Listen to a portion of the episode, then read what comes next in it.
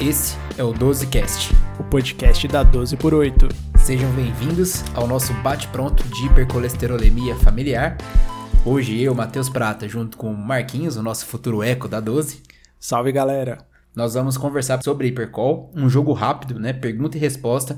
O que a gente precisa saber de hipercol familiar para nosso consultório, para o nosso dia a dia. E qual é a importância da gente falar sobre isso, pessoal? Não é um tema genético muito chato que a gente tem que deixar de lado, não. A prevalência da hipercol familiar é alta. A gente tem uma prevalência de, de 1 a cada 200, 300 pessoas. Então, por exemplo, se você pegar o número de residentes do, de CARD do Dante, pelo menos uma vai ter hipercol familiar. E a, a hipercol familiar é responsável por doença aterosclerótica, principalmente naqueles pacientes não, não tratados. Até 85% desses pacientes pode desenvolver evento coronariano. E lembrar que a doença cardiovascular é a principal causa de morte no mundo, né? No país e no, e no mundo. E Marquinhos, vamos começar então. Como é que a gente pega essa hipercol familiar? Como chega é, a transmissão? Como chega essa hipercol até a gente? Então, Prata, a hipercol familiar é uma doença genética do metabolismo de lipoproteínas e ela vai cursar com níveis elevados de LDL, né? É uma herança do tipo autossômica codominante, tá? Ou seja, o fenótipo da doença ele vai ser resultante da expressão dos dois alelos envolvidos. Então, por exemplo, o cara é homozigoto, então ele vai ter a expressão dos dois alelos dominantes. Então a gente espera que esse paciente homozigoto tenha o LDL de 6 a 8 vezes acima do normal, tá? E que muitos deles vão apresentar DAC antes dos 20 anos. E o muito... homozigoto é o que está perdido, né? É assim, é uma doença muito difícil de tratar e apresentação muito precoce, né? Isso, é a forma mais, vamos dizer, grave da doença, né? Uhum. Inclusive, se eles não forem tratados adequadamente, eles podem ter morte prematura, né? E a gente tem um outro fenótipo que é o heterozigoto, né? E esse já vai ter aí o LDL elevado de duas a três vezes o normal e normalmente vai manifestar a DAC entre a segunda e a terceira década de vida. Mas fala um pouquinho mais pra gente, Prata, dos genes que estão envolvidos aí no, na hipercol familiar. Perfeito, Marquinhos. Assim, são vários genes envolvidos, mas basicamente nós temos três principais.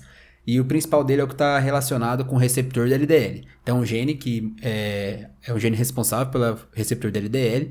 E quanto mais receptor a gente tiver nesse paciente, mais eu vou conseguir é, absorver esse LDL da corrente sanguínea, lá no fígado, no hepatócito, então a gente vai diminuir os níveis séricos de LDL. Então, quando a gente tem uma mutação no receptor de LDL a gente diminui a expressão desses receptores no hepatócitos, a gente reduz essa absorção desse LDL e aumenta os níveis de LDL circulantes. Então, a mutação no, no receptor de LDL, ele é a principal causa de hipercol familiar, mas a gente tem também a mutação no gene da enzima PCSK9, ela é uma enzima que degrada o receptor da LDL, então, quando a gente tem um gene que aumenta a sua atividade, a gente vai diminuir a expressão dos receptores e aumentar o nível de LDL no sangue. E, por fim, é a mutação no gene da ApoB100, que é a apolipoproteína que se liga à molécula da LDL.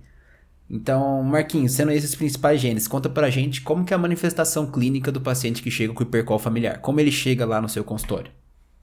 É, normalmente a gente vai ter a, a, expressão da doença dependente dos níveis de colesterol circulante. Então ele tem um, um, balanço entre a síntese hepática, a absorção intestinal e a excreção, principalmente pelas vias biliares, como você já, tem, já comentou.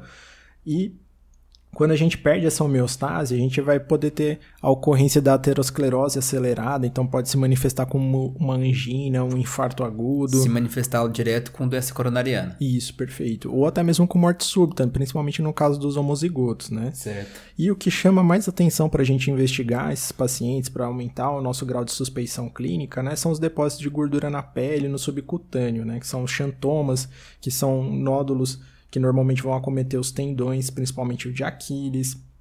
A gente vai ter também os xantamas tuberosos, que são mais amarelo alaranjados, são menos específicos, mas normalmente eles estão acometendo coxas, glúteos e joelho, tá? E também aquela famosa é, alteração próxima da região periorbital do paciente, que são os chantelasmas. E, em geral, essas alterações surgem aí até os 25 anos de idade. No e paciente com hipercol. No, no, paciente com hipercol. E no paciente é, com hipercol também pode surgir o arco corneano, tá? Em geral, isso aí pode ocorrer até os 45 anos de idade. Perfeito. E uma outra coisa muito importante, Prata, é que, principalmente nos homozigotos, a gente pode ouvir um sopro de estenose aórtica muito precoce. E isso é indicativo no indivíduo com LDL elevado que ele tenha hipercol familiar e provavelmente a forma homozigótica. tá? Então, isso é, acompanhar a válvula órtica é uma coisa importante nesses pacientes. Perfeito, Marquinhos. Eu já vou puxar um gancho, então, já que você falou dos sinais e sintomas, de quando que a gente vai suspeitar, então, de hipercol, né? Então, o paciente chegou com a DAC precoce, com história familiar de hipercol familiar, a gente vai suspeitar que possa ter um hipercol familiar. Chegar com essas alterações no exame físico que você acabou de citar, a gente vai suspeitar de hipercol familiar. O paciente que chega para você no teste após um rastreio genético em cascata, ou seja, você sabe que tem um familiar positivo para para hipercol. E por fim, os níveis de LDL também vão fazer a gente suspeitar de, de hipercolesterolemia familiar. E quando? Quando o nível de colesterol total for maior que 310 em adultos ou 230 em crianças, ou o LDL for maior que 190. Se o paciente tiver história familiar de DAC precoce ou história de hipercolesterolemia familiar na família, né, esse nível de LDL cai para 160.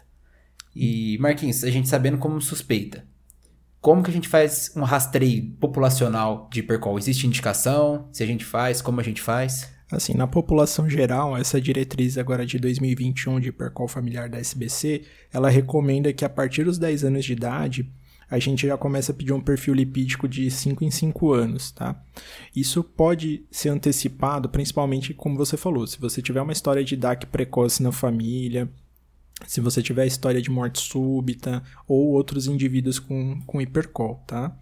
É, e a gente, em geral, acaba fazendo rastreamento em cascata, tanto a cascata genética quanto a cascata laboratorial. Então a gente começa fazendo a laboratorial para ver se esse paciente tem níveis que vão, é, como você já mencionou, fazer a gente suspeitar e depois feita a suspeita, a gente progride para a cascata genética, confirmando o, o, diagnóstico genético daquele paciente índice, né? Essa cascata é aquele mapa genético, né? Da, lá da aulinha de genética, que faz quadradinho para os homens, bolinha para as mulheres, né? Que, a, que lá no meu card a gente gosta muito, né? Para tentar ver a doença genética do caso índice, de onde vem o gene e para onde está indo, né? Para descobrir quem tem e quem não tem na família. E aí a cascata vai ser a avaliação dos pacientes de primeiro grau desse caso índice, e a gente pode também fazer a cascata reversa, que seriam os pacientes de segundo e terceiro grau do caso índice. E Prata, fala para mim um pouquinho sobre o diagnóstico. Ah, certo. Bom, a gente disse como suspeitar, né? A gente disse do rastreio. Agora, para a gente confirmar hipercol familiar, a gente tem critérios diagnósticos, tá? Não basta só o, o teste genético, o que a diretriz recomenda é o, o Dutch MedPad, que é um, uma tabela e os critérios diagnósticos para hipercol familiar que leva em conta a história familiar, história clínica do paciente, ou seja, se ele tem doença coronariana, aterosclerose manifesta, as alterações do exame físico que você citou, tanto o xantoma tendíneo quanto o arco corneano antes dos 45 anos, os níveis de LDL também entram nesse, nessa, nesse critério, nessa calculadora, o teste genético. Então você faz uma soma dos pontos que ele atribui a cada uma e você dá um diagnóstico de certeza de percurso for maior que 8, de provável entre 6 e 8 ou possível 103 a 5. Então, Prata, é, é importante a gente é, excluir em algumas situações que podem aumentar o colesterol, principalmente aí o hipotireoidismo e a síndrome nefrótica. Então deve fazer parte dessa investigação do paciente. Assim, antes a gente partir para esses critérios diagnósticos, excluir outras causas de hipercol hipercolesterolemia, e... principalmente a síndrome nefrótica, né, que a gente vê até com alguma frequência. É.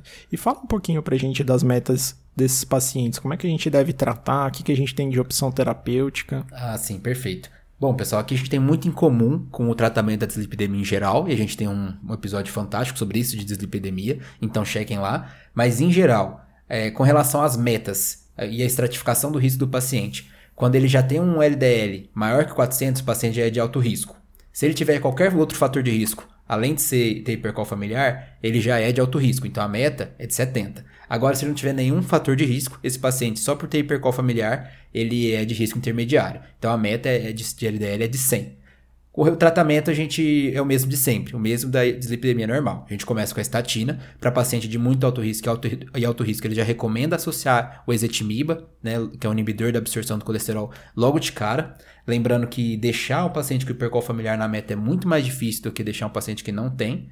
Então, teve um estudo na Holanda de 1.250 pacientes que pegou hipercol familiar heterozigótica e apenas 20% deles tinham LDL menor que 100 e quase 100% estavam usando estatina, 96%, tá? Então é difícil manter esse esses níveis, então já recomenda iniciar a terapia dupla. E aí você pode entrar com o inibidor do PCSK9, como o evoculumab, por exemplo, como terceira linha. E é importante a gente notar é, que a sociedade ela recomenda que a gente use calculadoras de risco, né? O próprio Framingham, é, calculadora de Montreal e também é, o SafeHeart. Mas acho que a mensagem mais importante aí que a gente nota desse, dessas calculadoras é que preste atenção nos fatores de risco adicional do seu paciente. Então, se seu paciente tem idade acima de 40 anos, ele tem hipertensão, ele é do sexo masculino, tem diabetes, tem doença renal crônica, aquela com clearance menor que 60, é, e tem história de DAC precoce na família, esse paciente ele já vai automaticamente subir para o alto risco, é, independente do nível de LDL. Independente, perfeito. Tá? E Marquinhos, assim, eu falei muito do tratamento do heterozigótico, né? Muitas vezes o homozigótico a gente precisa de terapias alternativas aí. O que, que a gente pode dar de opção para esses pacientes? É, então, o heterozigoto é é mais tranquilo às vezes da gente atingir essa meta, mas o homozigoto, é, muitas vezes a gente vai ter que lançar mão aí de plasmaférese para remover o LDL, as partículas de colesterol do sangue desse paciente. A gente pode usar a LDL aférese, que é uma plasmaférese com um filtro adicional para poder remover o plasma e devolver de novo para o paciente. E também, em alguns casos, principalmente crianças, pode ser programado transplante hepático, né, como uma última medida aos pacientes mais refratários. Outro detalhe importante é que na gestação a gente não tem segurança para usar estatinas. Então, em geral, a recomendação é usar a colestiramina, que é uma resina de troca. Perfeito. E, e, em crianças também, né, Marquinhos? Puxando esse gancho, como que a gente trata crianças? Porque muitas vezes lá no interior, quando você estiver com seu consultório, você, pode ser que chegue, você daqui, né? Mas no meu caso, se um dia voltar para minha cidade, pode ser que chegue uma criança aí para mim com hipercol familiar, porque o pai tem, o filho, o, irmão tem, e a gente rastreia e chega nessa paciente. Tem lá o LDL de 190. Como que eu faço para tratar? Quando que eu posso iniciar esse tratamento? É, criança é sempre o calcanhar do cardioadulto, né, cara? É. Então, assim, a gente tem segurança para liberar a estatina a partir dos 8 anos, tá? Antes disso, a recomendação é com é, reeducação alimentar, estimular a atividade física nessas crianças e, principalmente, é, a gente fazer um acompanhamento bem de perto é, de alguns pontos, né? Como a, a, espessura médio intimal das carótidas desses pacientes e Perfeito. também o strain global do ventrículo esquerdo, porque ele parece estar reduzido nos pacientes com hipercol familiar, principalmente na forma homozigótica, tá? E puxando sardinha pro seu lado, né? Puxando Você sempre tem que ter o strain agora em tudo na medicina, na cardiologia, né? Cara, o strain, acho que vale a pena a gente programar um podcast mais Só pra frente com o grande Diandro. Tá bom. Porque ele mudou o paradigma aí do ecocardiograma e do acompanhamento desses pacientes, tá? Legal, legal, concordo. E só para finalizar aqui em relação às crianças, a gente faz esse acompanhamento e aí, em último caso, se ele não está respondendo, a gente parte aí abaixo dos 8 anos para plasma feres, para LDL aferes como alternativas e às vezes um uso off-label de estatinas também, dependendo da idade do paciente, pode ser cogitado. Então, resumindo, do... aba abaixo de 8 anos, a gente tenta só terapia é, não farmacológica, né? Mudança de estilo de vida. E acima de 8 anos a gente está autorizado a começar com uma estatina, né? Perfeito, é isso mesmo. Principalmente se ele tiver um LDL maior que 190 ou maior que 160 com história familiar ou maior que 130 com aterosclerose. Aí eles autorizam a diretriz a começar tratamento com estatina em crianças acima de 8 anos. A gente vê em alguns casos, igual você comentou, off-label, abaixo de 8 anos começar a estatina, né? Mas não é o que está lá a classe 1 da diretriz. Depois dessa eu não tenho nem mais o que acrescentar nesse podcast. Perfeito, Marquinhos. Finalizamos com 15 minutos de percol familiar. Acho que ficou excelente, conforme a gente estava programando. Agradecer a todos que ficaram até aqui e, e pedir aí para avaliar a gente, dar seu, sua, sua nota lá no Spotify, no, no Apple. É, divulga a gente para o seu colega da card que gosta de podcast, assim você ajuda bastante a 12. E finalizando sobre a 12 News também. Se você não conhece, dá uma chance para a nossa newsletter, ela tá fantástica. Te atualiza em em cardiologia em apenas 5 minutos na semana. A gente pega todas as revistas do, do mundo, vê tudo que está acontecendo, pega as principais matérias, faz um resuminho e manda para você. E segue a gente aí nas redes sociais. Um abraço, até o próximo podcast. É isso aí, valeu!